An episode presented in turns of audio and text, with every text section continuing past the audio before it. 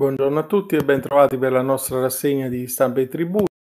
del 5 agosto. Oggi ci occupiamo di argomenti principalmente di quella che è la riforma della giustizia tributaria che ha raggiunto un primo traguardo. Giovedì 4 agosto è stato approvato il testo licenziato in sede redigente, il eh, DDL 2636, che reca disposizioni in materia di giustizia e processo tributario. Troviamo diversi articoli sull'argomento. Il primo lo troviamo su NT Plus eh, diritto, giustizia tributaria ok al Senato, concorso aperto ai commercialisti e la notizia insomma, che ha dato maggior eh, rilievo è stata trovata insomma, sulle varie fonti giornalistiche, così come pure su NT Plus Fisco, Ivan Cimarus e Giovanni Parente ci dicono riprima la giustizia tributaria, sezione specializzata in Cassazione organo di autogoverno rafforzato per i giudici. Le commissioni provinciali e regionali vanno in archivio, arrivano le corti di giustizia tributaria di primo e di secondo grado, cioè un nuovo organo di autogoverno con autonomia contabile, disciplinare e ispettivo, e per la legittimità la sezione specializzata della Cassazione composta da magistrati ordinari con specifica competenza nella materia fiscale. E poi ehm, su Italia Oggi troviamo un articolo di Cristina Bartelli che ci dice pace fiscale per i tributi locali, definizione agevolata ampia, funzionari alla sbarra e quindi una pace fiscale anche per i eh, tributi locali, oltre che per le cause pendenti in Cassazione, la definizione agevolata delle liti pendenti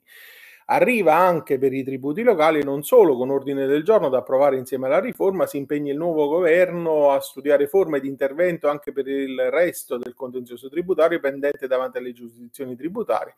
che si apprestano a cambiare nome. Negli emendamenti formulati, che saranno approvati dal Senato, le commissioni tributarie diventeranno infatti corti di giustizia tributaria, come abbiamo detto, di primo e di secondo grado. Infatti arriva la responsabilità per il funzionario che immotivatamente non ha accolto la, pre- la eh, proposta di mediazione. E poi sul tema dell'apertura ai laureati in economia troviamo anche in questa pagina firma di Simona D'Alessio su Italia Oggi l'articolo che ci dice che i commercialisti sono soddisfatti per l'accesso consentito ai laureati in materie economiche alle selezioni per diventare magistrato tributario e quindi ci sono le varie prese di posizione dell'Associazione dell'Ordine Nazionale. Matteo Barbaro su Italia Oggi ci parla delle società di riscossioni, si cambiano, abbiamo parlato già da qualche giorno, pubblicato in Gazzetta il nuovo regolamento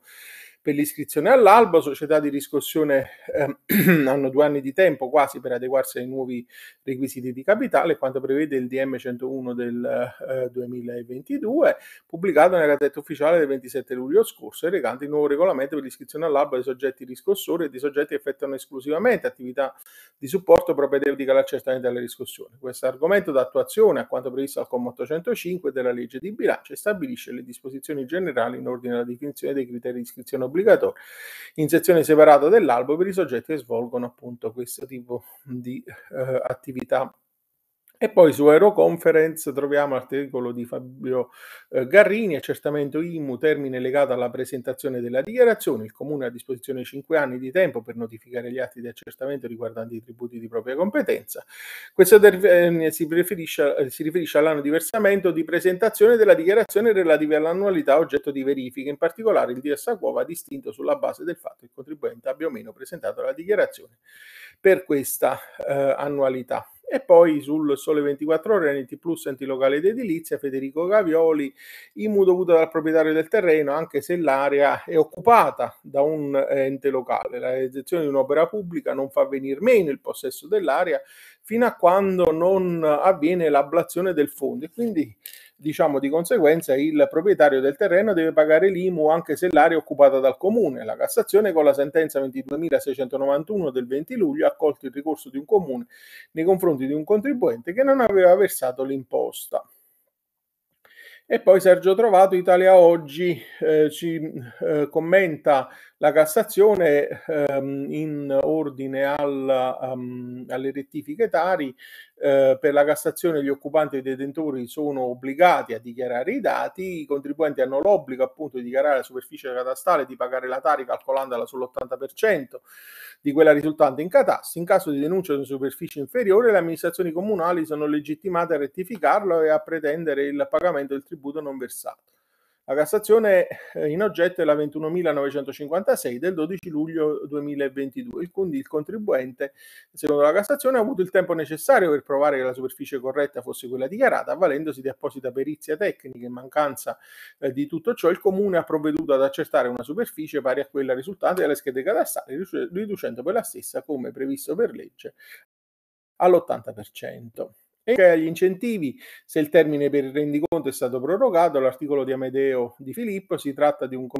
compenso annuale in conseguenza dell'incremento del gettito per l'accertamento e la riscossione dell'IMU, eh, come sappiamo,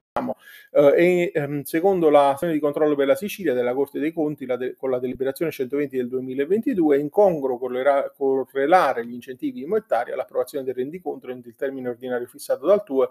e non considerare anche quello di dalla legge questa discrepanza che si è creata nel nostro ordinamento. Notizia, concludiamo la nostra rassegna di oggi. Io vi auguro un,